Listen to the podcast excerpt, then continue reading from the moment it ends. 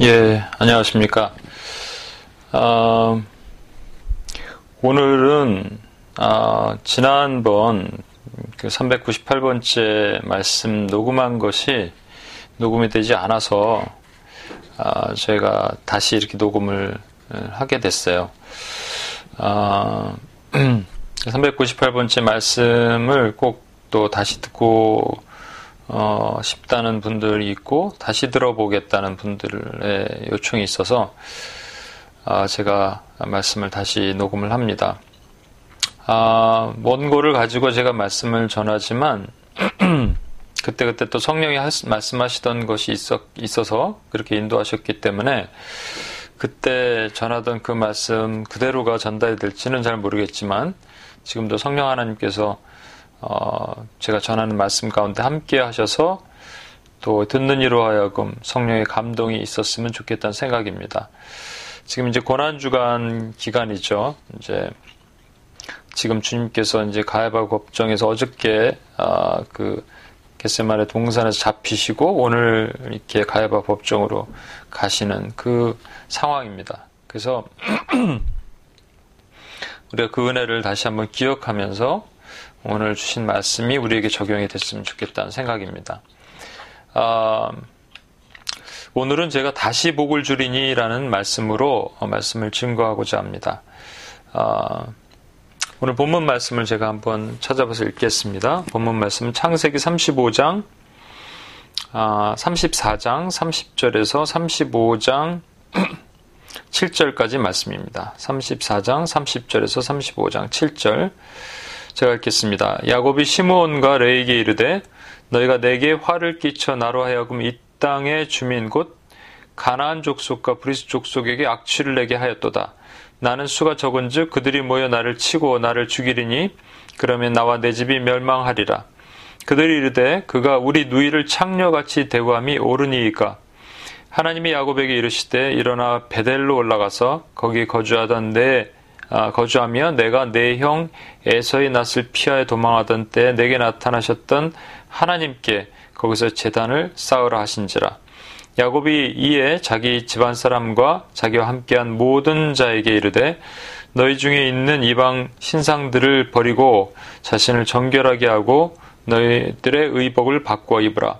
우리가 일어나 베델로 올라가자 내 환란 날에 내게 응답하시며 내가 가는 길에서 나와 함께 하신 하나님께서 내가 거기서 재단을 쌓으려 하노라 하매 그들이 자기 손에 있는 모든 이방 신상들과 자기 귀에 있는 귀고리들과 야곱에게 어, 귀고리들을 야곱에게 주는지라 야곱이 그것들을 세겜 근처 상수리 나무 아래 묻고 어, 그들이 떠나갔으나 하나님이 그 사면 고을들로 크게 두려워하게 하였으므로 야곱의 아들들을 추격하는 자가 없었더라. 야곱과 그와 함께한 모든 사람이 가나안 땅 루스 곧 베델에 이르고 그가 거기서 제단을 쌓고 그것을 엘 베델이라 불렀으니 이는 그의 형의 낯을 피할 때에 하나님이 거기서 그에게 나타나셨음이더라. 아멘. 제가 지금 목 상태가 조금 안 좋아서 양해를 하고 좀 들어주셨으면 좋겠습니다. 아, 요즘 이렇게 북고 열풍이 참 많이 일고 있습니다. 아, 얼마 전에 보니까 한국의 그 토토가 토요일 토요일은 가수다 뭐 이런 프로그램이 있었더라고요. 1990년대 흥행하던 가수들이 다 나와서 그때 복장을 하고 그때 노래를 부르고 그때 팬들이 다시 와서 환호하던 그런 것이었습니다. 또 저는 못 봤는데 아직 꼭 보고 싶은 영화가 있어요. 국제시장이라는 영화인데 우리 어머니 아버지 시대에 어떻게 살았는지에 대한 것을 회상하면서 또 반성할 것들이 있으면 돌아보는 그런 영화가 된다고 얘기합니다. 근데 참 시작부터 끝까지 운다 그래서 제가 걱정이 돼서 저도 눈물이 좀 많아서 그런가 하면 세시봉이라는 어, 그 송창식, 윤영주, 트윈폴리오와 뭐 이렇게 이런 분들이 나오시는 것을 배경으로 한 영화가 있대요. 참 보고 싶어요, 저도. 한동안 제가 UPS 사람들이 너무나 많이 이렇게 보고 있어서 좀 책망을 했던 드라마가 있는데 응답하라 1994 이제는 응답하라 1994가 아니고 응답하라 1988이 나온답니다. 1988은 제가 군대에서 제대한 때거든요. 아, 저는 이렇게 아직 그 뉴욕은 봄이 됐는데 봄 기운이 하나도 없어요. 오늘 조금 따뜻한데 봄 기운을 참 보질 못하는데 저는 모든 계절 중에서 봄을 참 좋아합니다. 대학생 시절 그 풋풋했던 모습으로 돌아가고 그때를 가끔 떠올리는 어, 그런 느낌을 가져요. 그래서 봄이 참 좋습니다. 최근에 제가 이렇게 그 입고 UPS 갔던 옷이 하나 있습니다. 코트인데 겨울 코트인데 사람들이 특별히 그 패션 디자인 이게 에, 공부하고 그랬던 자매랑 몇, 몇 분이서 아 옷이 좋다 그러는 거예요. 어디서 언제 샀냐고. 근데 사실 이 옷이 말이죠. 어, 23년 전에 제가 한국에서 입던 옷입니다. 네, 갖고 왔는데 어, 옛날에는 입고 다녔어요. 그런데 어, 느 날 어떤 자매가 간사님 무슨 할아버지 옷 같은 걸 입었냐 그래서 제가 안 입고 그냥 뭐 동네 슈퍼나 나갈 때나 밤에 새벽 기도 갈 때나 이렇게 입었던 옷이에요. 그런데 그 이게 약간 오버사이즈라 그러죠. 약간 큰 건데 이 복고죠. 다시 돌아 오버사이즈가 돌아온다 그러더라고요. 제가 이 복고 얘기를 하는 것은 우리 삶에서 하나님의 개입 혹은 거룩한 간섭이 우리에겐 반드시 있는데 이것을 다른 말로 하나님의 선한 개입, 선한 간섭이라고 표현을 합니다. 우리 인생에는 어떤 레일이 있다고 치면요. 기차와 같은 어떤 목표를 향해 가는 레일이 있다고 얘기를 하면 어, 누군가 그 레일을 이렇게 스위치를 딱 옮겨 놓으면 옮겨지잖아요. 목, 다른 목적지로 향하여 가잖아요. 그러니까 우리 인생의 여정도 마찬가지입니다. 우리가 누구나 다 하나님을 어, 만나게 돼 있는데 하나님을 만나는 것의 강도의 차이가 있을 뿐이지 반드시 하나님의 선한 개입 또는 선한 간섭이 반드시 있었다는 겁니다. 어, 불신자가 처음 하나님을 만날 때도 있고 또 심한, 심한 질병이나 사고에서 하나님이 특별히 건져 주실 때도 있고 어떤 사람은 요나처럼 말이죠. 도망 다니다가 마침내 순복하는 그런 하나님의 종으로 헌신하는 그런 만남도 있을 겁니다. 이들 삶의 공통점은 말이죠. 하나님의 임재가 강력하게 임했기 때문에 하나님이 선하게 개입하셨다는 것을 나중에 고백하고 확신할 수 있게 되는 거예요. 아, 그러면서 그 사람들의 간증을 들으면서 하나님이 나를 이렇게 저렇게 이끄셨구나. 나도 그렇구나라는 것을 고백할 수 있다는 것이죠. 먼저 하나님은 말이죠. 어, 하나님을 모르는 사람을 돌아오게 하실 때 특별한 강권적인 그런 역사를 쓰십니다. 제가 한번 말씀드렸을 텐데 코스타에서 아, 갔다가 돌아오는데 아, 집에 오는 길에 택시를 탔는데 택시 한국 택시를 불렀는데 말이죠. 택시 기사가 뒤에 앉지 말고 앞에 앉아달라 그러더라고요.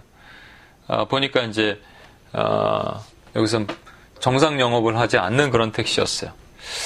그걸 어떻게 할까 하다 그냥 앞에 앉았어요. 앞에 앉은 김에 이런저런 얘기를 하면서 갔는데 그 택시 기사분이 어, 뭐 하시는 분이냐고 저한테 그러더라고요. 그래서 저 그때는 이제 직장을 다닐 때니까 직장 다니고 면서 이제 여러 가지 이런 사역을 합니다.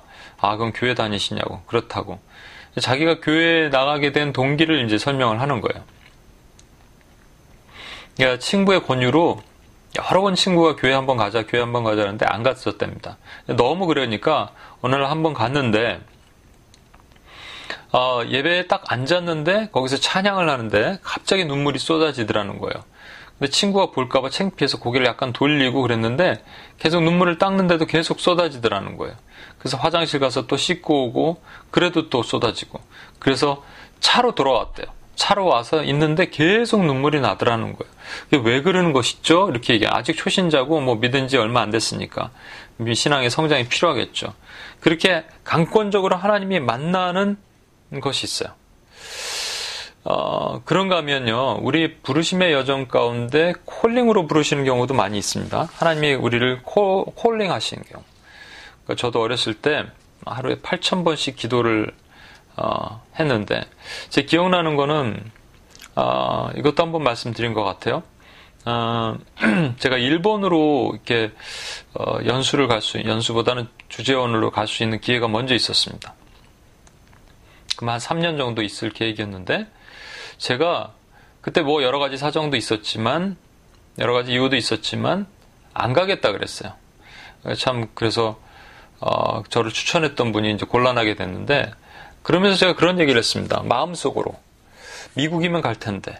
그러면서 스쳐 지나가는 착 장면이 있었는데, 그 어렸을 때 보던 디즈니 영화 있잖아요. 디즈니 영화 보면 이렇게 미국 동네가 있지 않습니까? 미국 이렇게 마을들이 있고. 그런 것들이 막 떠올랐어요. 그, 그것에 대한 동경보다는 막연한 기대감이 있었던 것 같아요. 근데 막상 와서 보니까 전혀 뭐 기대감이랑 상관없는 그냥 뭐 그건 역시 그림이었고 다르더라고요. 아무튼 왜 그렇게 미국에 대한 생각을 갖게 하셨을까? 저는 몰랐는데 여기 와서 또 다시 와서 보니까 역추적해 보니까 하나님의 그런 콜링이 있었다라는 것을 또 생각할 수 있었던 겁니다. 그러니까 우리는 직접적 간접적으로 이렇게 하나님이 우리 삶 가운데 얘기하시고 이끄시는 것들이 있어요. 아, 세 번째가 있는데 저는 이 세 번째를 오늘 말씀드리려고 하 는 겁니다. 어, 첫 번째는 부르심에 의해서 주녀의 자녀가 될 수도 있고 두 번째는 부르심에 의해서 또 콜링에 의해서 움직여 왔지만 그 부르심을 잊고 있을 때 하나님이 다시 개입하셔서 모질게 때로는 거칠게 치실 때도 있는 거야. 맞고 왔다는 표현하는 것이 있죠. 특히 모태 신앙들, 모태 죄에 짱아찌 쩌드는 분들이 통상 돌아왔을 때 보면은 뭐 한 대 맞았다, 두 대 맞았다 이런 얘기를 하잖아요. 제가 이게 그 목회자들 모이는 그런 모임이 있는데 거기 가면 어, 그런 얘기들 많이 해요. 어떻게 미국에 왔냐 그러면 다 똑같아. 받은 말씀이 뭐 본토 아비 친척들 있다나 내가 지시할 땅으로 가라 이런 말씀 받아서 왔다는 거예요. 그렇지만 특히 모태 목회자들이 말이죠. 통상적으로 비슷한 게 있어요. 한 대들 맞았더라고요. 어디를 맞았는지에 차이가 있어서 뿐이지 맞았어요. 뭐, 모태와 안 모태는 뭐 큰 차이가 없습니다. 안 모태는 시간이 지나면 모태랑 똑같아지는 것 뿐이에요.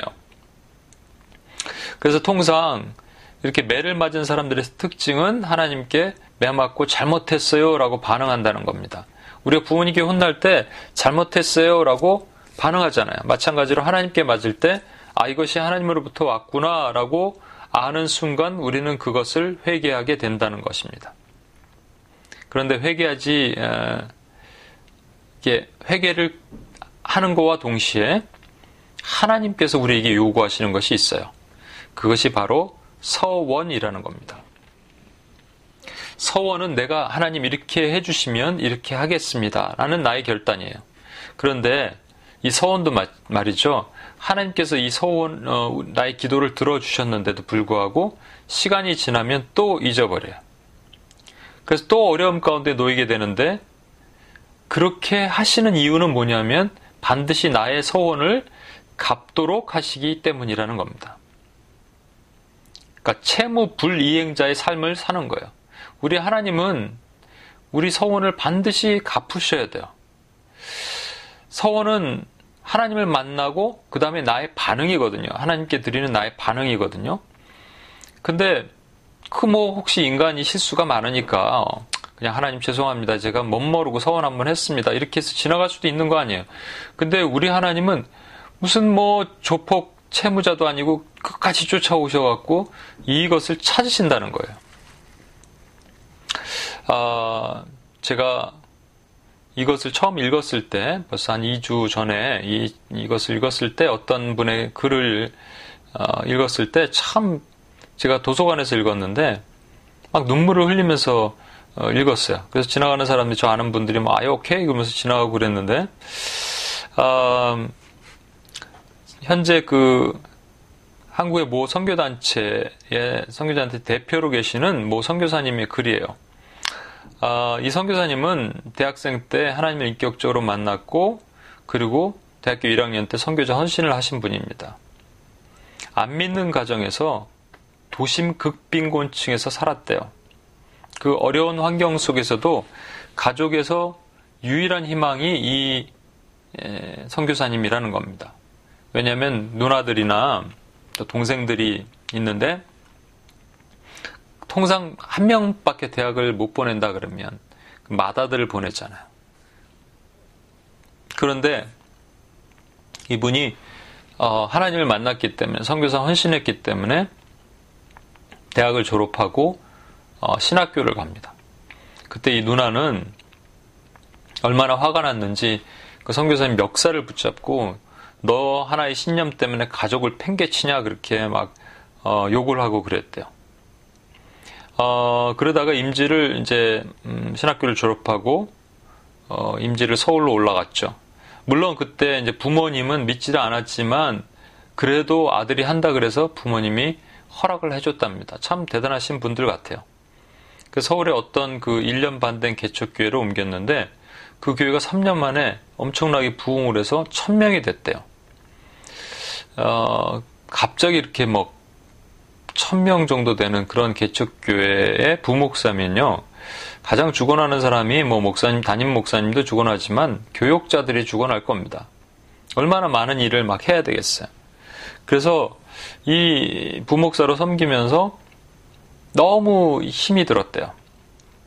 어, 사모님 뭐 또 챙기지 못하는 건 물론이고 애들 뭐 아이 둘째 아이 돌도 챙기지 못하고 뭐 이러한 일들이 계속 있었던 것이죠. 그러면서 이분이 이제 그 또 새벽 기도를 담임 목사님과 반반 나눠서 인도를 했는데 집에서 교회까지는 한 30분 걸렸는데 어, 새벽 기도를 끝나고 또 교회에 남아서 좀 더 기도하든지 어, 그렇게 해야 되는데 어, 사모님이 나도 새벽 기도를 가겠다 그러셨다는 거예요. 애들이 두 명인가 세 명인가 이렇게 있었는데 음, 애들 봐야지 어떻게 새벽 기도를 오냐고. 사모님 무조건 나는 사모님이 무조건 나는 가야겠다 이렇게 말씀하셨다는 겁니다. 나중에 알고 보니까 그 사모님이 그때 결혼 생활을 지속할까 말까를 고민하셨대요. 그만큼 그 목회자로서 가정에 충실하지 못했고 또 삶이 너무나도 힘들었고 그랬던 것이죠. 그런데 이 목사님이 가슴에 품고 다니는 게 있었대요. 그 가슴에 품고 다니는 것이 뭐였냐면 사표였습니다. 그냥 이 사표를 던져버려 마라 이렇게 계속 생각했지만 사표를 던질 수 없었던 이유가 하나 뭐냐니까 담임 목사님이 이 목사님한테 정 목사 아 이제 잘하면 내가 미국으로 유학 보내줄게. 그래서 유학 보내준다는 얘기 하나 때문에 사표를 던질 수 없었던 것이죠. 그런데 어, 사모님이 이렇게 이제 같이 새벽기도 오니까 교회에서 가, 끝나고 좀 더 머물러 있지 못하고 바로 이제 집에 가는 거죠 애들 때문에. 그러다 어느 날 집에 가봤더니 애들이 없어진 거예요. 깜짝 놀라서 이쪽 저쪽 찾다가 보니까 옆집에 배를 눌러보니까 옆집에 애들이 들어가 있었다는 것이죠. 애들이 눈 떠보니까 새벽에 부모님이 없으니까 놀라서 옆집 배를 눌렀는데 옆집 분이 다행히 크리스찬이라서 이렇게 좀 애들을 보호해 줬다고 합니다. 미국 같았으면 큰일 나죠. 경찰 부르는 일입니다. 그건. 어, 그래서 그다음부터 애들을 데리고 이제 또 새벽 기도를 가기로 결정을 했대요. 그래서 애들을 데리고 새벽 기도를 갔다가 돌아오는 어느 날 그 차에는 또, 어, 아내와 어, 전도사님과 그리고 또 다른 어떤 사모님, 애들까지 꽉 끼어, 끼어 있었는데 차를 타고 오다가 중앙선 넘어서 어떤 버스가 오는 것을 보고 그걸 피하려고 오다가 아, 그 나무를 가로수를 들이받고 막 돌고 들이받고 했던 거예요. 그러니까 차는 전파가 됐습니다. 아, 차는 완전히 전파가 됐는데 기적같이 아무도 털끝 하나 다치지 않은 거예요. 이 놀라운 일을 겪고 나서 선교사님은 위기의식을 갖기 시작했어요. 사고 중에도 털끝 하나 상하지 않게 하신 주님의 경고가 섬뜩하리만큼 분명했다는 것이죠. 그리고 마음의 작정을 하고 기도하기 시작했고 과거에 자기가 선교사로 헌신했던 것이 떠올랐다는 겁니다. 그래서 아 내가 선교사로 가야 되는 거구나 생각을 하고 어, 선교사로 보내줄 수 있는 교회를 찾고자 임지를 교회 임지를 다시 이제 찾고자 수소문을 했는데 잘 열리지 않았대요. 아, 그러던 어느 날 목사님이 음, 출근하는데 목사님이 부르시더래요. 어, 정 목사 한번 나 좀 보자고. 그래서 왜 그러십니까? 그랬더니 정 목사 무슨 서원을 했냐고 물어보시더래요. 나는 순간 이렇게 놀라서 올 곳이 왔구나 생각을 했대. 그래서 왜 그러십니까? 물었더니 아침에 기도하는데 주님께서 정 목사가 서원을 갚지 않으니 속히 서원을 갚도록 하라 라는 주님의 음성이 들려졌답니다. 그 얘기를 듣고 나서 이제 교회에서 이 선교사님을 후원하기로 결정을 한 거예요. 선교사로 파송하기로. 선교사 임지를 결정해야 되잖아요. 선교지 임지. 아, 근데 선교사님은 당연히 뭐 이미 예, 선교지는 결정이 돼 있었대요. 왜냐하면 자신이 콜링 받았을 때 선교사로 헌신했을 때 오셨던 그 강사님이 코트디부아르라는 곳에서 오셨다는 거예요. 그래서 그 당시 자기가 대학교 1학년 때 국문과였는데 과도 전과를 했대요. 불문과로. 코트디부아르가 이제 프랑스어를 쓰니까.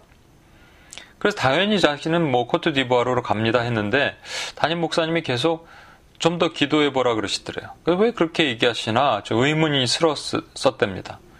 그리고 어느 날 담임 목사님이 이제 어, 교육자들 다 불러 모으고 이 정 목사님을 위해서 기도하는 이 선교사님을 위해서 기도하는 시간을 가졌는데 머리에 안수를 하고 기도하는데 이번 말에 의하면 어, 이제 이렇게 기도하셨대. 아버지 이 아들의 눈을 밝혀 부르심의 장소 가야 할 곳을 보여 주옵소서. 근데 이분 말에 의하면 영이 열린다고 표현할까? 그냥 눈앞에서 말이죠. 4년 전에 TV에서 보았던 우즈베키스탄의 어, 떤 할머니가 고려인 할머니가 왜 우리를 잊었습니까? 라고 말한 그 장면이 떠오르더라는 거예요.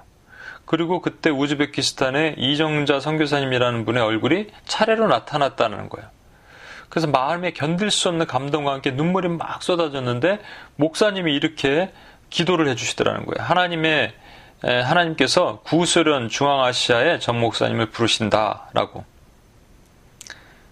그래서 자기는 당연히 코트디부아르로 갈 거로 생각했는데 우즈벡으로 옮기게 된 거죠. 한 번의 교통사고, 차사고를 인해서 하나님께서는 깨닫지 못하는 사람들을 반드시 이렇게 선한 개입, 강력한 개입을 통해서 어, 고치고 바꾸게 하시는 거예요.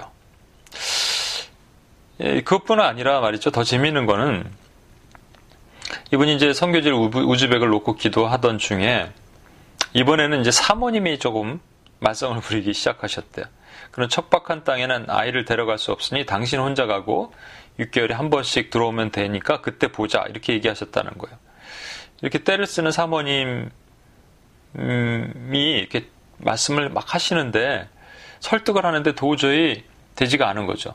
그런데 이 대화를 하고 있는데 갑자기 아이가 장난감을 휙 집어 던지는데 그게 사모님 얼굴에 이렇게 맞은 거예요. 맞았는데 그게 아, 멍이 들더니 갑자기 얼굴 전체로 이렇게 붓기 시작하면서 멍이 들었다는 겁니다. 아, 그것을 본 순간 자신도 자신 아내도 사모님도 아 이게 하나님의 지금 말씀이구나 징계구나 깨닫고 둘이 무릎 꿇고 다시 우즈벡으로 같이 가기로 결단하고 그리고 이제 여권을 준비하고 여권 사진을 찍고 그렇게 진행을 했답니다. 비자를 진행했대요. 우즈벡에 이제 도착해서 공항에서 이제 어, 세관 신고도 하고 입국 신사를 해야 되잖아요. 그런데 아내가 먼저 이렇게 앞에 서 있는데 선교사님 뒤에 계시고 이 사모님이 자꾸 뒤를 쳐다보시면서 손짓하면서 뭘 좀 도와달라고 이렇게 말하는 것 같더래요. 둘 다 러시아 말은 하지 못하는데. 알고 보니까 뭐냐면 이, 비자에 있는 어, 여권에 있는 사진과 사모님의 얼굴이 너무 틀리다라는 거예요. 나중에 통역관을 불러서 얘기하는데 그렇게 얘기하더라는 거예요. 왜냐하면 이 사진에는 얼굴의 오른쪽에 분명히 점 하나가 파란색 점도 있고 이게 좀 부어 있고 그러는데 얼굴이 완전히 틀리다. 그러면서 이분들이 이런 얘기를 하십니다. 그 비자를 볼 때마다, 그 여권을 볼 때마다, 아, 하나님, 제가 하나님 앞에 서원하고 가기로 결단했는데 또 말썽을 부렸군요. 라고 생각하면서 했던 것들을 기억을 더듬으면서 그 자리로 다시 돌아갈 수 있게 됐다는 거예요. 얼마나 놀라운 사연인지 모르겠습니다. 하나님의 선한 개입에 대한 사연. 저는 오늘 본문에 등장하는 야곱 여러 번 얘기했지만요. 이 성경에 주인공이 딱 한 명 있다면 누굴까 이렇게 생각을 해봤어요. 여러분 그 우리가 세상에서 가장 많이 보는 책이 뭔지 아십니까? 이게 성경이에요. 그죠? 세상에서 사람들이 가장 많이 보는 책은 성경입니다. 많이 팔린 책도 성경이고. 그 성경의 66권 중에서 가장 많이 사람들이 본 책이 어디일까요? 예, 창세기죠. 왜 창세기냐면 매년 어, 신년이 되면 사람들이 결단을 하거든요. 그래도 아, 내가 올해는 꼭 성경을 읽어야지. 그래서 창세기 읽습니다. 출애굽기까지는 괜찮은데 민숙이 들어가면서 막 그 복잡한 사람 이름 나오고 레위기 가면서는 더 복잡해져서 거기서 이제 포기를 하죠. 그러니까 창세기는 많이 읽어요. 그렇다면 세상에서 가장 많이 팔린 책 성경에서 가장 많이 읽은 부분이 창세기거든요. 그러면 창세기의 주인공만 딱 뽑아내면 성경 전체의 주인공을 찾을 수 있지 않을까? 저는 그렇게 생각합니다. 그럼 창세기는요, 두 파트로 나눠져 있어요. 창세기 1장부터 11장까지, 그리고 그 뒤에 부분까지 창세기는 그렇게 나눠져 있습니다. 앞에 부분은 하나님이 창조하시고, 그 다음에 아담과 뭐 노아가 나타나는 그 부분이죠. 그 뒤에 부분이 뭐냐면, 지금 여기 말하는 아브라함과 아브라함의 후손 이삭과 야곱으로 이어지는 그 부분이에요. 그런데 여러분 잘 보시면, 어, 앞부분의 주인공은 물론 아담입니다. 그죠? 저는 천국 가면 꼭 아담을 만나고 싶어요. 어딘가 이렇게 숨어서 혼자 괴로워하고 있을까? 그렇지도 않을 거예요. 분명히 하나님이 그, 제 어떤 연극을 봤더니 아담을 이렇게 마지막에 안아주시더라고. 그래서 우리가 생각하는 것처럼 우리는 아담을 보고 싶지만 아담은 하나님이 이미 용서받았고 천국에 있겠지만 그 아담이 사실은 어, 예수 그리스도의 예표입니다. 그죠? 그래서 첫 사람 아담이 범죄했지만 두 번째 사람 아담이신 예수 그리스도의 죽으심으로 우리가 구원받은 거예요. 어, 그래서 신약과 구약을 가르는 거예요. 구약에는 아담, 첫 사람 아담이 있고 신약의 두 번째 사람 아담은 예수님입니다. 그렇다면 구약의 또 다른 어, 전체 주인공이 하나 있는데 그것이 바로 이스라엘이거든요. 이스라엘의 또 다른 이름이 야곱입니다. 야곱이 이스라엘이 되고 이스라엘이 열두 어, 아들을 낳고 열두 아들이 열두 지파가 되잖아요. 그 열두 지파가 신약으로 넘어오면서 열두 제자가 되는 거예요. 열두 사도가 되잖아요. 그래서 계시록에 보면 24장로가 있죠. 그러니까 사실은 이 야곱이 이스라엘이라는 또 다른 이름을 가진 야곱이 사실은 이 창세기에 어찌게 보면 가장 핵심적인 인물이고 가장 많이 등장합니다. 왜냐하면 사실은 야곱은 우리 자신이기 때문이에요. 그래서 야곱의 모습에서 우리 자신의 모습을 볼 수가 있어요. 야곱 이름 자체가 간사라는 이름입니다. 간사하다는 거예요. 머리를 잘 굴리고 간사한 야곱은 하나님께서 그를 다루시기 위해서 자신보다 머리를 더 잘 굴리고 더 간사한 삼촌 라반의 집에서 20년을 뼈 빠지게 고생하게 만드십니다. 그리고 두 아내와 두 첩을 두었지만 자신의 미래가 잘 보이지 않았어요. 그러던 그에게 하나님께서 꿈에서 나타나셔서 이제 내 아비의 집, 즉 이삭의 집으로 내려가라 라고 말씀하세요. 그에겐 두려움이 있었겠죠. 그래서 과감하게 삼촌에게 요구를 못하고 야반 도주를 합니다. 하지만 라반이 쫓아왔을 때 하나님께서 꿈에서 나타나셔서 라반에게 야곱을 해치지 못하게 이렇게 하시는 거예요. 근데 정작 중요한 건 야곱에게는 가장 큰 걱정거리가 있었거든요. 그것은 자신이 저질렀던 일에 대한 수습을 지금 해야 되는 거예요. 20년 전 자신은 장자의 축복권을 가로챘어요.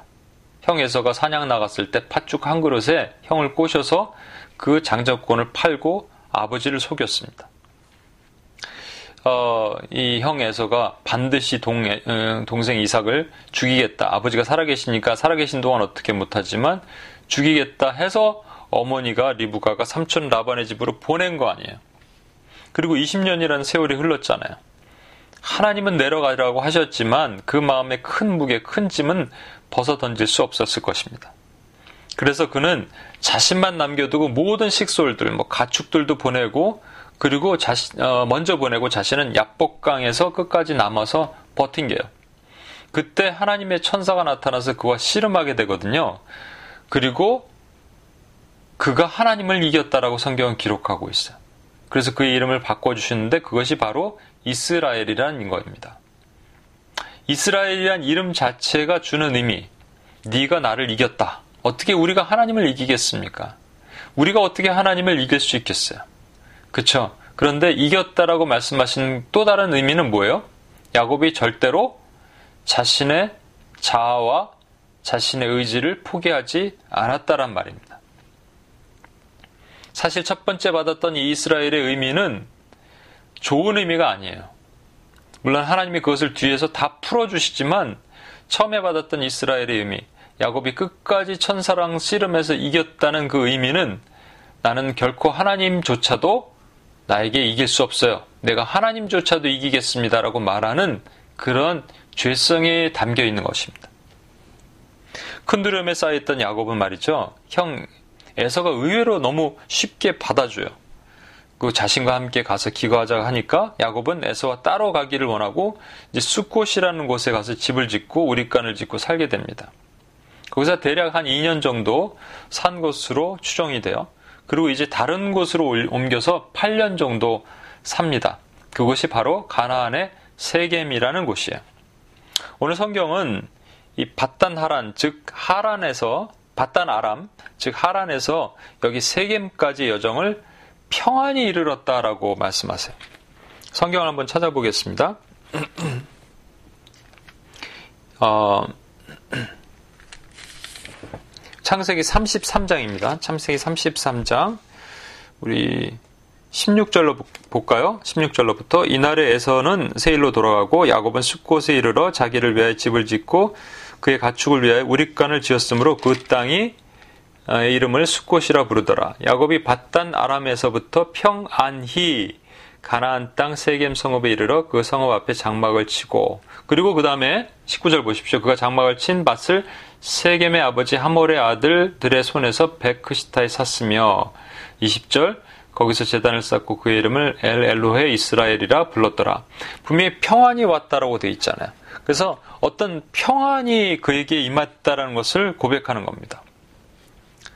어, 세 가지 평안을 볼 수가 있을 것 같아요. 첫 번째는 먼저 삼촌 라반과 그 돌단을 쌓고 미스바라그로 해서 돌단을 쌓고 평화협정을 체결했어요. 그 이름을 미스바라 했습니다. 두 번째는 에서와 평화롭게 화해를 했습니다. 그렇죠? 그리고 세 번째는 세겜 땅 주민들과 싸워서 거주한 게 아니에요. 여러분 아브라함도 그랬고 이삭도 그랬고 우물을 파면 그들이 우물을 닫고 그들과 계속적으로 이렇게 분쟁이 있었는데 세겜 땅에는 그런 분쟁이 없었어요. 평화롭게 밭을 사서 그 땅에 거주하게 된 거예요. 이 모든 것이 다 된 것 같았을 거예요. 다 해결된 것 같이 풀렸을 겁니다. 그러한 평화를 주신 하나님께 감사하게 되면서 아까 읽었던 33장 20절을 보십시오. 거기에 재단을 쌓고 그 이름을 엘 엘로헤 이스라엘 여기 엘 엘로헤 이스라엘이란 말은요. 엘이 그 어, 하나님이란 말이고 엘로헤는 복수예요. 하나님의 복수. 어, 복수로 지칭된 하나님이에요. 이게 뭐 삼위일체 하나님을 얘기하는 것이 아니고 그때 고대 근동에서는 엘도 쓰고 엘로헤도 다 엘로힘도 썼어요. 엘로헤 전부 이스라엘 이 말은 뭐냐면 이스라엘의 하나님이란 말이에요. 그래서 자신을 그 야복강에서 이름 바꿔 주셨잖아요. 그것을 알고 돌아와서 아 이제 나는 이스라엘의 하나님 이라고 이렇게 부르게 된 겁니다. 우리 인생도 그렇지 않은가 한번 보십시오. 우리가 가장 걱정한 것들이 하나 둘씩 풀려갈 때 우리는 마음에 평안을 갖게 됩니다. 야곱의 삶에서와 같이 삼촌 라반과 같이 저와 여러분을 올가매고 있던 삶에서 이제 풀려났어요.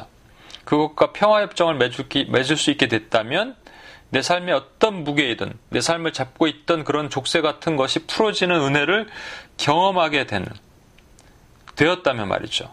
그 어떤 사람을 빚을 지고 있는데 평생 다 빚을 갚지 못하고 있다가 빚을 갚게 됐어요. 실제 어떤 자매는 또 신용불량으로 낙인을 찍혔는데 사회생활을 하지 못하다가 그 정부에서 그런 신용불량자를 해결해주는 프로그램에서 그것이 해결됐어요. 그 오랜 묶임에서 자유케 됐다. 또 어떤 아는 형제는 실제 여기서 신분이 없이 미국에서 오래 살았는데 어떤 자매를 좀 천사 같은 자매를 만나서 결혼해서 신분 문제가 해결이 됐어요. 그렇게 올가맥은 오랫동안 내 삶을 올가매고 있는 것이 풀어졌어요. 그 얼마나 평안이 임하겠습니까? 또는 가장 걱정했던 에서와의 평화적 화해가 이루어졌듯이 늘 마음에 두고 있었던 걱정, 근심, 관계 문제, 문제들이 풀어지는 거예요.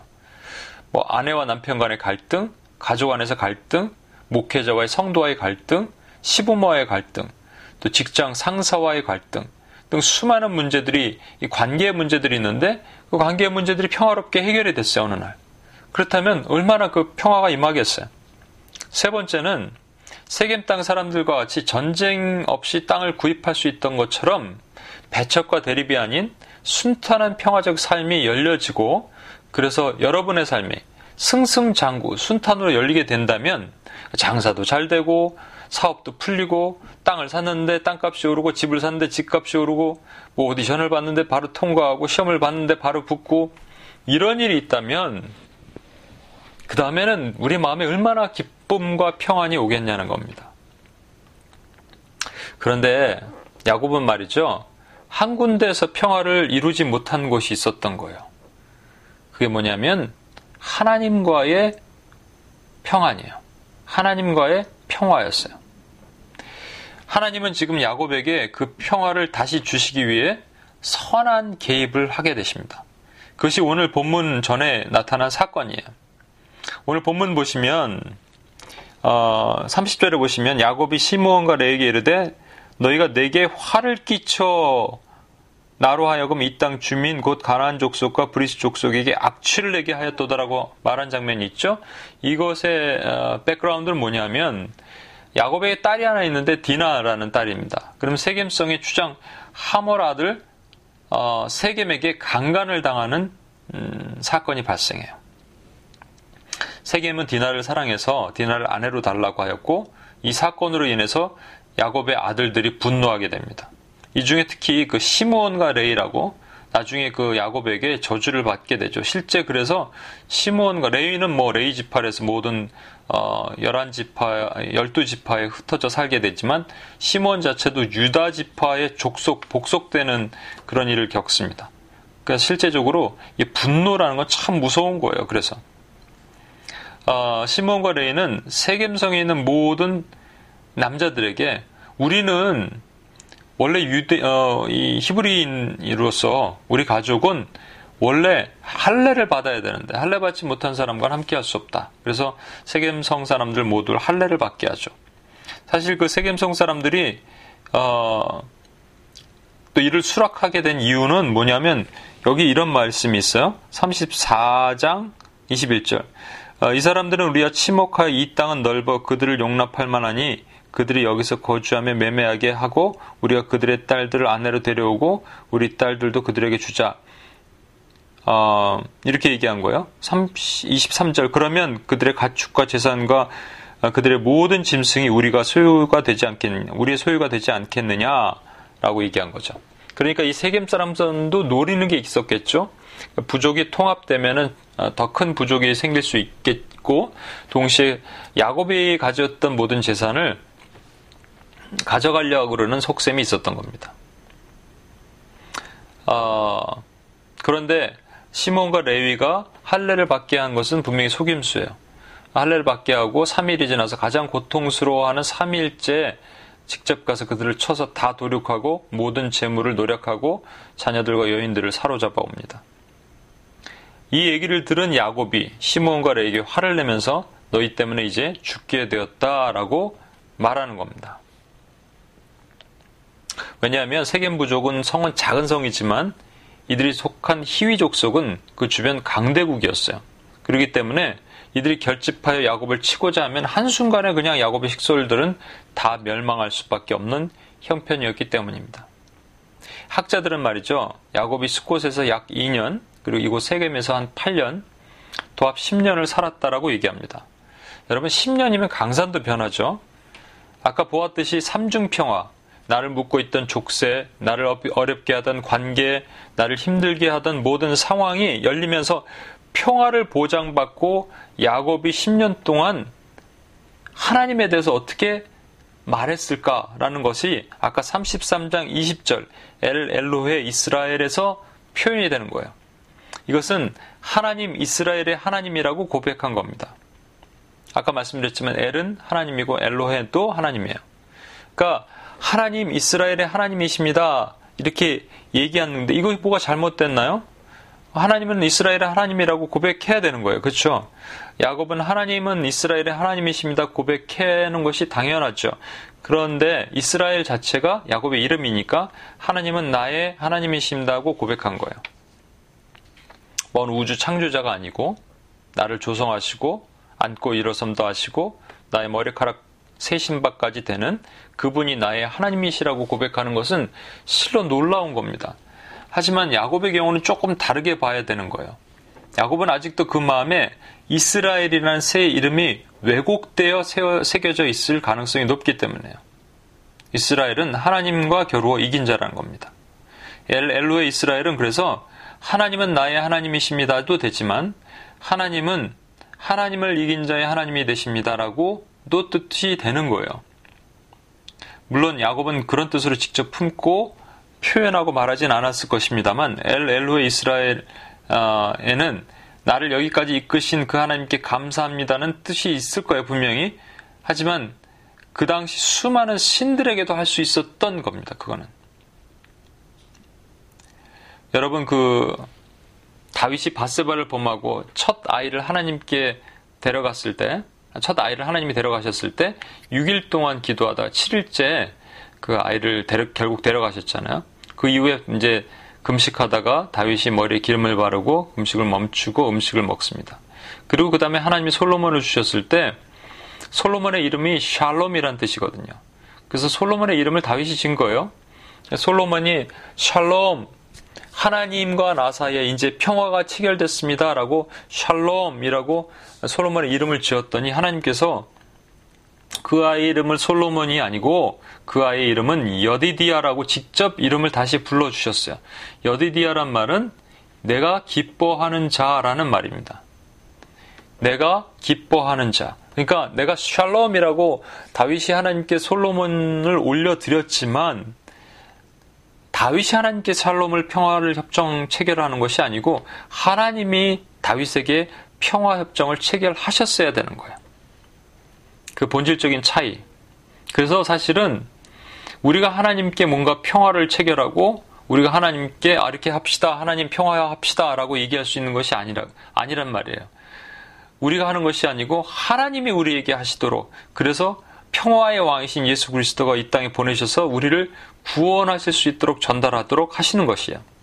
마찬가지입니다. 지금 엘 엘로의 이스라엘이라는 놀라운 고백 속에는 분명히 하나님보다는 이스라엘 자신이 부각됨을 짐작할 수 있습니다.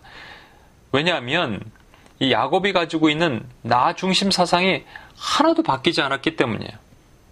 그걸 어떻게 알 수 있을까요? 어떻게 알 수 있냐면 34장 30절을 여러분 보시면 알 수 있어요. 34장 30절은 야곱은 시므온과 레에게 이렇게 말합니다. 너희가 내게 화를 끼쳐 나로 하여금 이 땅 의 주민 곧 가나안 족속과 브리스 족속에게 악취를 내게 하였도다. 나는 수가 적은즉 그들이 모여 나를 치고 나를 죽이리니 그러면 나와 내 집이 멸망하리라. 여러분 여기서 키워드 핵심 어가 뭘까요? 키워드는 뭐 여러 번 등장하는 단어든지 아니면 중심 주제가 되는 단어가 되겠죠. 여기서는 나입니다, 나. 보실까요?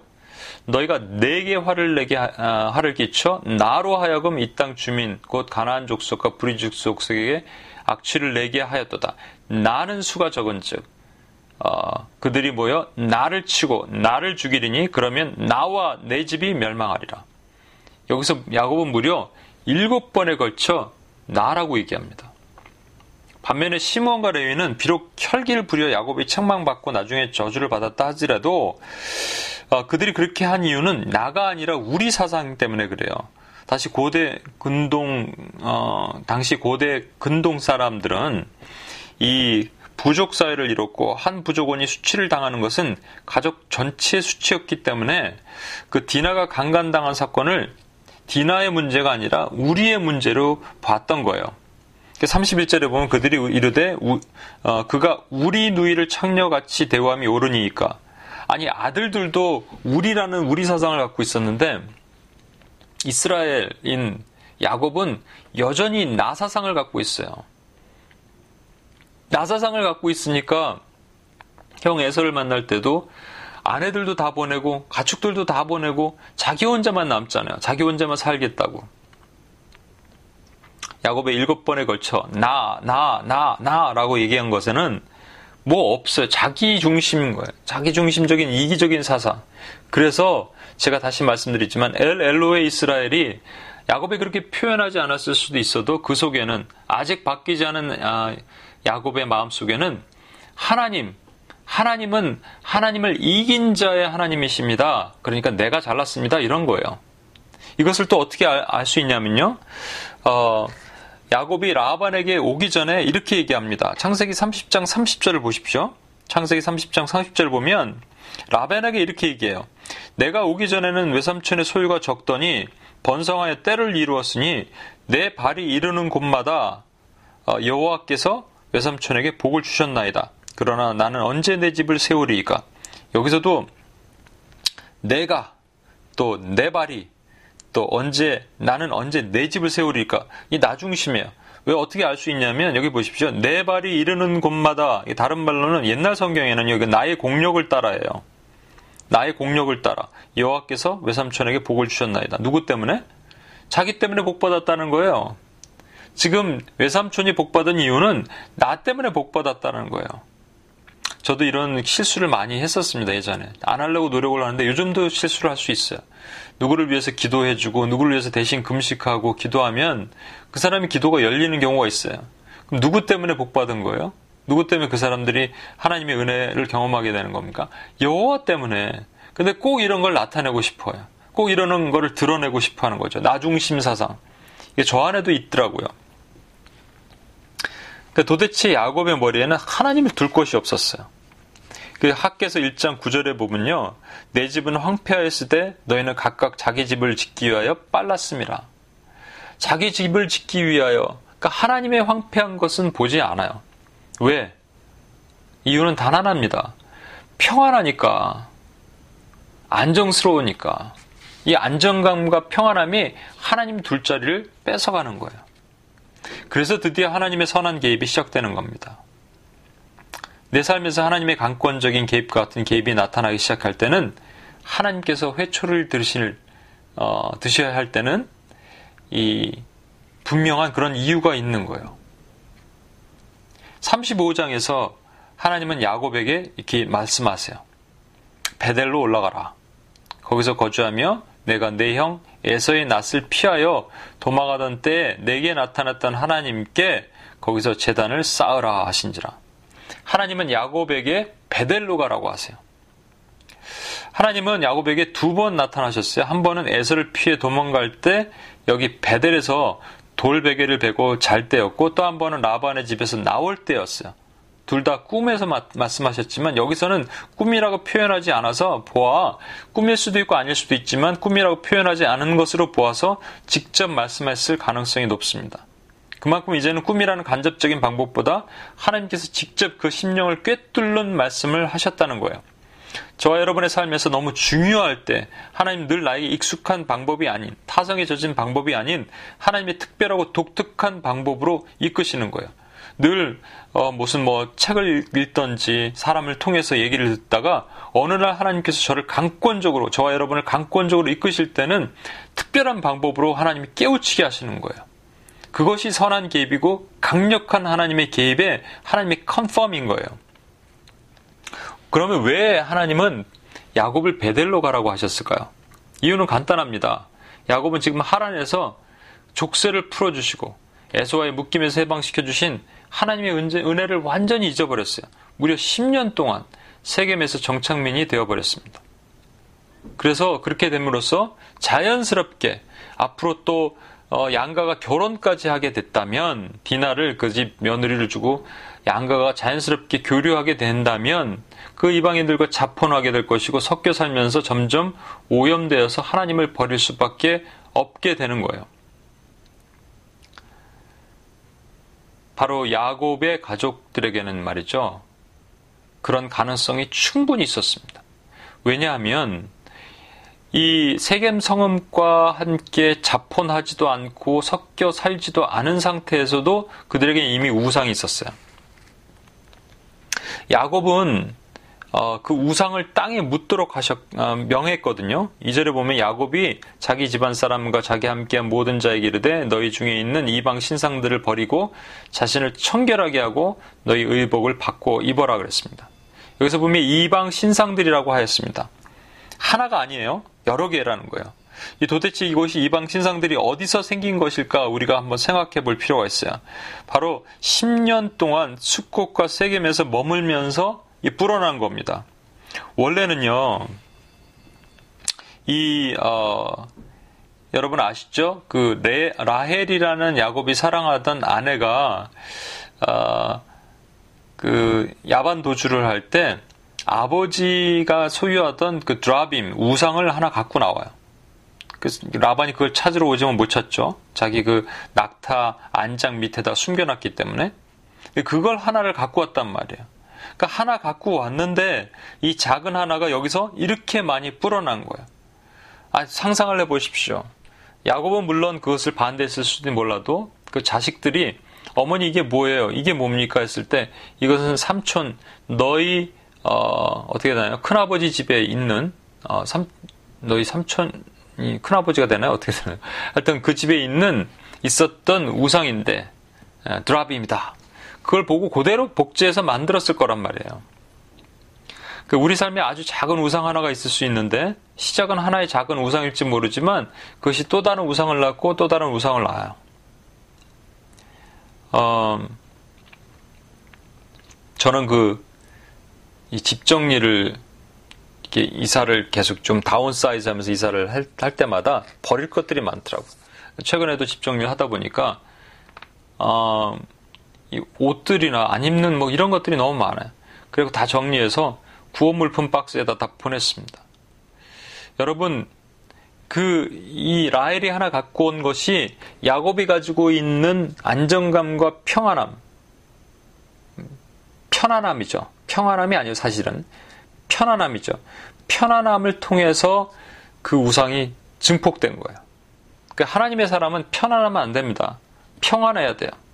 내 삶이 편안하고자 하면 초막셋을 짓고 그것에 그냥 만주하겠대요. 저도 예전에 그냥 어, 사역자의 길을 굳이 가야 되는가? 여기서 초막셋을 짓고 살기를 원합니다. 이렇게 기도했었던 시절도 있어요.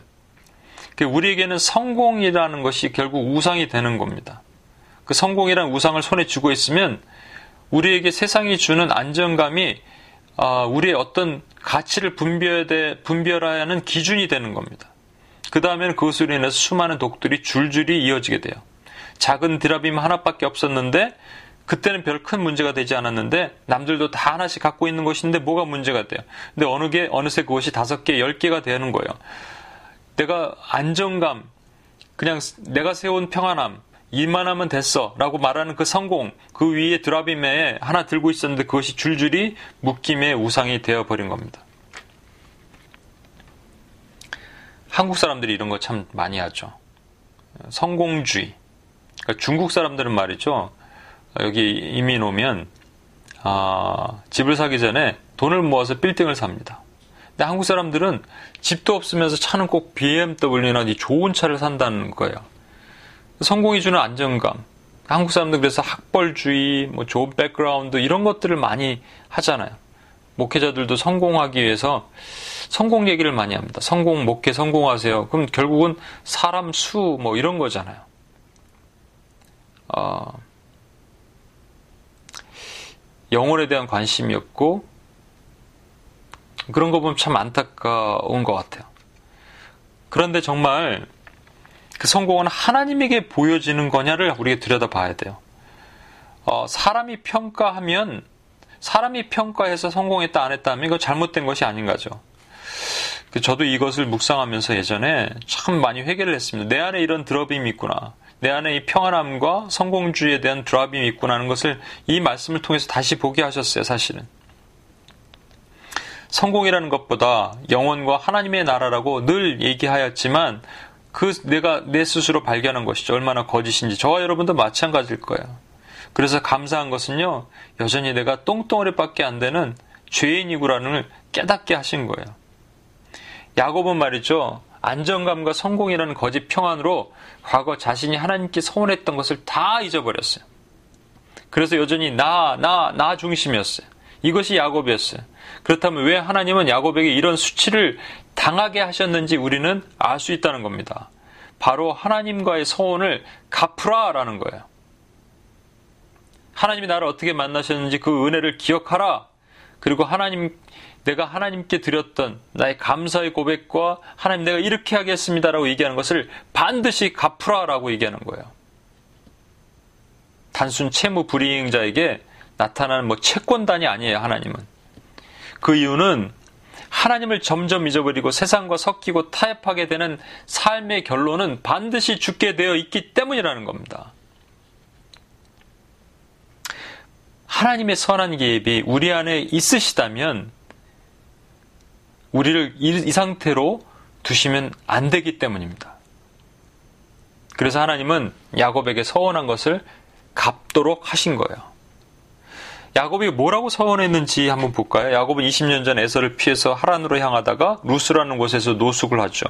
거기서 돌베개들을 베고 잘 때 정말 가진 것 하나 갖고 온 게 없이 없었나 봐요. 이렇게 노숙하는 거 봐서는 그곳에서 꿈을 꾸는데 하나님의 사닥다리가 땅 위에서 그러니까 땅에서 하늘 꼭대기까지 쌓여 있습니다. 그러니까 하늘과 땅이 연결되어 있다는 것이죠.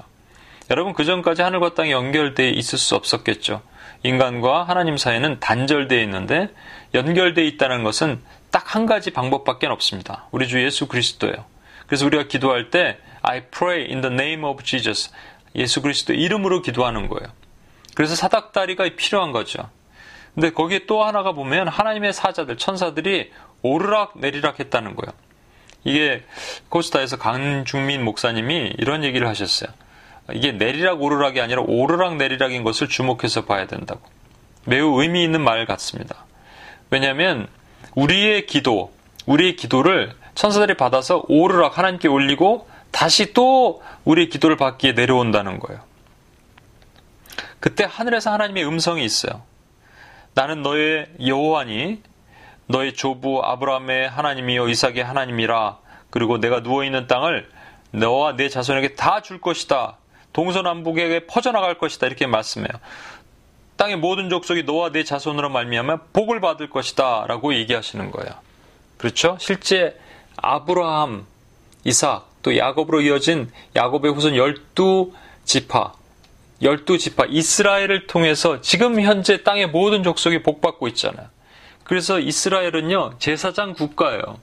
제사장 국가가 안타깝게 그 일을, 그 일을 수행할, 마무리하지 못하는 거예요. 그래서 하나님께서 선택하신 또 다른 방법이 신약에 와서 예수 그리스도를 통해서 교회를 세우신 것이라는 말씀입니다. 이것을 뭐 replacement theology라고 대체 신학이라 그래서 이것을 반대하는 많은 분들이 있는데 아니 반대할 가치가 있는 것이 아니에요 이것은요. 왜냐하면요 분명히 계시록에는 24 장로가 존재한다는 것을 우리가 기억해야 돼요. 그리고 이렇게 말씀하세요. 어디로 가든지 너를 지키며 너를 이끌어 이 땅으로 돌아오게 할지라 내가 내게 허락한 것을 다 이루기까지 너를 떠나지 아니하리라. 그러자 야곱은 꿈을 깬 후에 하나님께서 과연 여기 계시거늘 내가 알지 못하였다고 하면서 두려워합니다. 그리고 이곳을 하나님의 집, 하나님의 문이라고 고백합니다. 그가 베고 잤던 돌에다가 기름을 붓고요. 그곳의 이름을 루스가 아닌 베델이라고 얘기해요. 여러분 베델이 무슨 뜻인 줄 아십니까? 베트 엘이래요. 엘은 하나님이라고 말했죠. 베트라는 것은 집이란 말이에요. 그러니까 하나님의 집이라는 거예요. 여기가 하나님의 집입니다라고 고백하는 거예요. 그리고 나서 이렇게 서원합니다. 어떻게 서원한지 한번 보십시오. 야곱이 서원한 것 세 가지. 야곱이 서원하여 이르되 창세 28장입니다. 20절부터 야곱이 서원하여 이르되 하나님이 나와 함께 계셔서 내가 가는 이 길에서 나를 지키시고 먹을 떡을 어, 떡과 입을 옷을 주시어 여기서도 계속 나나나요. 내가 평안히 아버지 집으로 돌아오게 하시면 여호와께서 나의 하나님이 되실 것이요 내가 기둥으로 세운 이 돌집 위에 자기가 기둥으로 세웠대 모든 것이 어, 이 돌집 위에 하나님이 집이 될이돌 돌이 하나님의 집이 될 것이요 하나님께서 내게 주신 모든 것에서 10분의 1을 내가 반드시 하나님께 드리겠나이다. 여러분 세 가지를 소원했습니다. 여호와께서 나의 하나님이 되실 것이다. 말한 거예요. 돌아오게 하신다면 두 번째 이 돌이 하나님의 집이 될 것이다. 세 번째 11조를 드릴 것이다. 이 소원이 뭘 그리 대단하다고 하나님이 이 소원을 반드시 갚으라고 지금 야곱에게 고난을 주셔서 베델로 돌아가라고 하실까요? 소원을 갚는 것이 중요한 것보다는 이때에 하나님이 어떤 분이신가를 지금 야곱으로 하여금 깨닫게 하시는 거예요. 사실은 어, 야곱은요 30년 동안 이 자리를 안 간 거예요. 30년 전이거든요, 이 자리가. 베델의 자리가. 그 30년 동안 다른 곳을 헤매고 있다가 하나님께서 내가 너에게 복 주고 너로 큰 민족을 이루고 너를 너와 너의 후손을 통해서 열방에 복을 받게 하겠다는 하나님의 놀라운 그 계획을 야곱은 알 수도 없고 알지도 못했고 관심도 없었어요. 왜냐하면 나 중심이거든요. 이스라엘이거든요. 여호와는 하나님을 이긴 자의 하나님이셨고 하나님의 집과는 거리가 먼 나의 집을 지었고 11조는 단순한 물질의 개념을 떠난 즉 모든 것을 하나님께로 왔습니다라고 고백하는 것인데 내 삶의 헌신과 결단이 야곱에게는 없었어요. 그래서 여호와는 나의 하나님이 될 것이요 했지만 여호와는 하나님의 이긴 자의 하나님이 되셨고 이 돌이 하나님의 집이 될 것이요 했지만 하나님의 집이 아닌 세겜 땅에다 자기 집 짓고 살았고 이 11조를 드릴, 드리겠습니다 했지만 11조라는 것은 자기 중심의 가장 중요한 부분을 먼저 드리는 거잖아요. 그런 얘기가 없었단 말이에요. 그래서 하나님은 반드시 서원을 갚으셔야 했습니다. 그를 베델로 끌어올리셨어요. 그리고 다시 은혜의 땅으로 이끄셔야 했어요. 그것을 기억하도록 하신 겁니다. 그리고 나서 야곱이 결단을 내립니다. 창세기 35장 2절. 야곱이 이에 자기 집안 사람들과 자기 함께한 모든 자에게 이르되 너희 중에 있는 이방 신상들을 버리고 자신을 정결하게 하고 너희들의 의복을 바꾸어 입으라 라고 얘기합니다. 사실은 이 부분은 이 부분 하나만 갖고도 말씀을 나중에 또 한번 할 기회가 있었으면 좋겠습니다. 버리고 정결하게 하고 의복을 바꿔 입으라고 명령한 것은 이제야 야곱이 무엇인지 문제가 무엇인지 깨달은 깨닫도록 야곱이 깨닫게 하신 거예요. 무려 베델에서 하나님 만난 지 30년 후에 아까도 말씀드렸지만 저와 여러분 속에 가지고 있는 우상들이 있습니다. 하나님의 첫 은혜를 만났는데 내 안에 평안함과 안정감이 몰려와서 그 하나님을 잊어버렸어요. 그리고 여전히 내가 하나님 대신 위치에 올라가서 이것을 취하고자 하는 그 성공이 있어요. 내가 취하고자 하는 성공과 내가 취하고자 하는 안정감이 있어요. 이것만 하면 다 될 것 같아요. 그러니까 하나님께서 이 말씀, 골로새서 3장 8절에 이런 말씀이 있습니다. 이제 너희가 이 모든 것을 벗어버리고 벗어버리라는 거예요.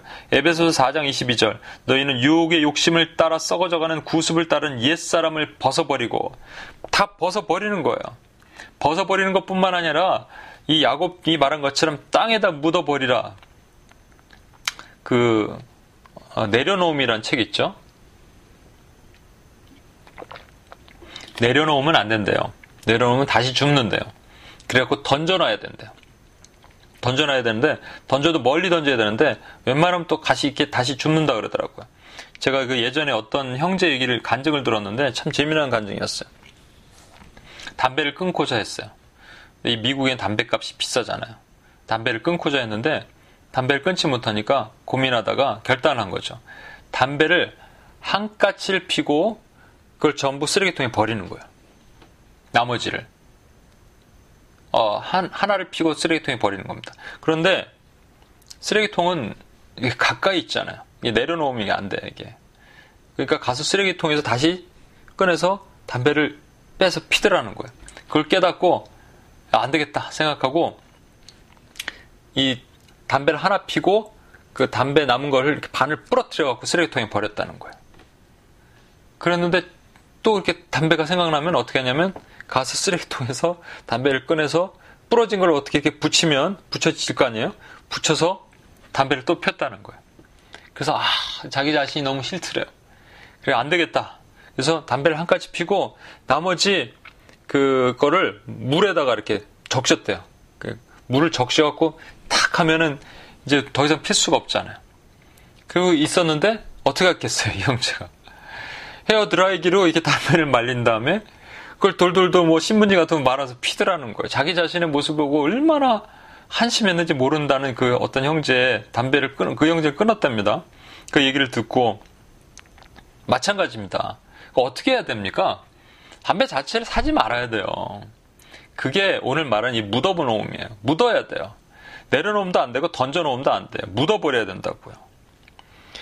어, 35장 4절이에요. 그들이 자기 손에 가지고 있는 모든 이방 신상들과 자기 귀에 있는 귀고리들을 야곱에게 주는지라 야곱이 그것들을 세겜 근처 상수리 나무 아래 묻어버리고 그러니까 내가 만났던 30년 전의 은혜의 자리에서 영광의 사닥다리로 내 기도를 들어주셨던 그 하나님을 기억하고 그 자리로 가라 하신 거예요. 35장 3절이에요. 일어나 우리가 베델로 올라가자 내 환란 날에 내게 응답하시며 분명히 환란 날이라고 말하잖아요. 그때를 기억하는 것이잖아요. 내가 가는 길에 나와 함께 하신 하나님께서 내가 거기서 재단을 하나님께 내가 거기서 재단을 쌓으려 하노라. 그러니까 우리가 보십시오. 아까 아, 제가 말씀드렸죠. 세 가지 방법, 세 가지 정도로 우리가 하나님을 드라마틱하게 하나님의 선한 이익과 강권적인 개입을 볼 수가 있어요. 처음 하나님을 만났을 때, 뭐 모태는 잘 모르겠지만 나중 믿은 사람들은 그게 참 은혜인 것 같아요. 하나님을 처음 만났을 때, 그 어떤 그 택시 기사분처럼 앉았는데 계속 눈물이 나오는 거예요. 또 하나님의 선한 콜링, 계속적으로 나의 삶을 이끌어 주시는 그런 것들, 어, 그런 것도 있지만 내가 하나님을 처음 만났던 장소로 다시 끌어내시기 위해서 하나님께서 한 뒤통수를 한 대 치신다든지 선하게 개입하신다든지 이끄시는 그런 것들이에요. 아까 뭐 선교사님처럼 자동차 사고도 나고 또 어, 사모님 얼굴에 볼타구에 아이가 탁 쳐갖고 이렇게 멍이 들어서 그걸로 사진 찍게 하시고 그 여권을 볼 때마다 이때를 기억할 거 아니에요. 하나님, 이때의 은혜가 그랬습니다. 제가 죄송합니다. 그럴 거 아닙니까? 저에게도 하나님의 매에 거룩한 흔적이 있습니다. 저는요, 어렸을 때부터 이렇게 서원을 했습니다. 목사님 꼭 되게 해달라고. 그랬는데 제가 말을 듣지 않고 있으니까 하나님께서 저를 치셨어요. 저를 치신 게 아니라 저희 어머니를 치셨어요. 어머님이 뇌출혈로 쓰러지셨는데 그때 저는 진짜로 병원에서 의사가 한 말을 듣고 어, 기절을 했습니다. 뒤에서 아버지가 받아주셨는데 그 오늘 밤 넘기지 못한다는 얘기 듣고 주마등처럼 막 지나가는 거예요. 어머니한테 불효했던 것도 지나가지만 가장 첫 번째가 지나간 게 뭐냐면 내가 우리 하나님께 서운한 것을 갚지 못했구나 라는 것이에요. 도망쳐 나와서 요나처럼 이리저리 도망 방황하던 저에게 하나님께서는 지금도 말씀하세요.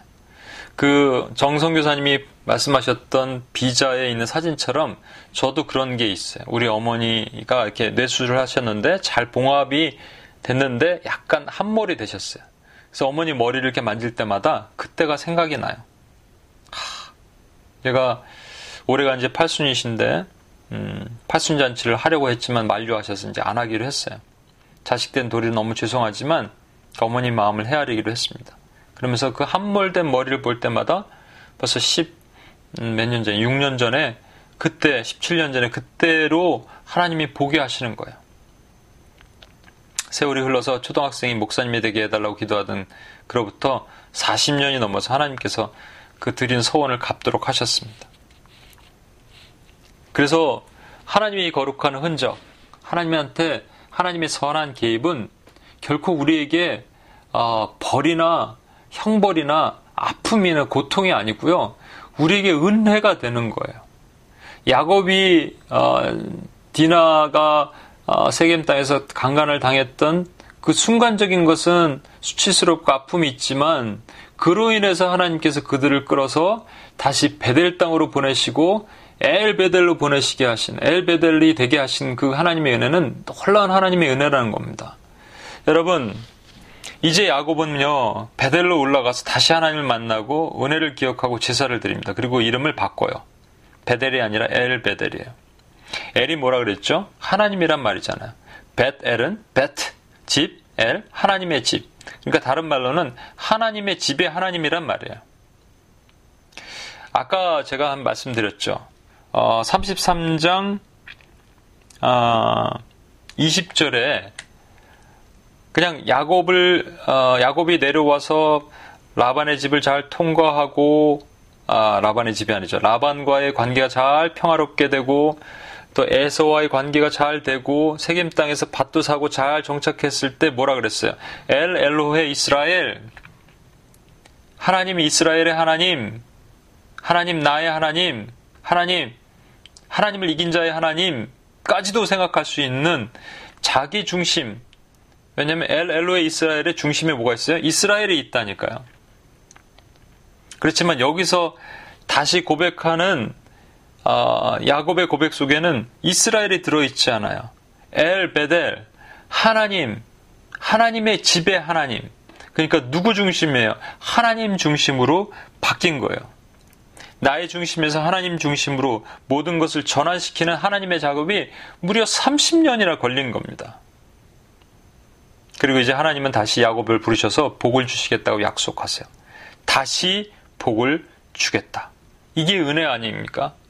그래서 우리는 복 받아야 돼요. 복 받는데 어떻게 복 받냐면 현재 위치에서 복 받는 것이 아니라 내가 하나님께 서원하고 결단했고 그때 하나님의 은혜를 만났던 장소로 들어가서 그곳에서 복 받는 거예요. 우리가 왜 예배에 실패하냐고요? 그냥 이 자리에 있으니까 실패하는 거예요. 예배에 왔을 때마다 내가 처음 그리스도를 만났고 하나님의 은혜 가운데 구원됐고 나 같은 죄인을 살리시고 벌레만도 못한 나를 건지신 그 하나님의 만났던 그때 그 베델의 장소로 돌아가서 다시 하나님을 만나야 된다고요. 그래야지 우리를 다시 하나님께서는 엘 베델의 하나님으로 만나 주시는 겁니다. 그렇게 되면 내가 결단하고 일어나잖아요. 엘베델, 아, 베델로 가겠습니다라고 결단하잖아요. 그런 순간 또 다른 놀라운 기적이 우리와 함께하는 거예요. 그건 뭐냐면요. 야곱이 말이죠. 가족들과 함께 베델로 떠나자 그 사면 고울이 크게 두려워했다고 돼 있어요. 사면 고울이 아까 희위 족속이잖아요. 큰 족속이라고요.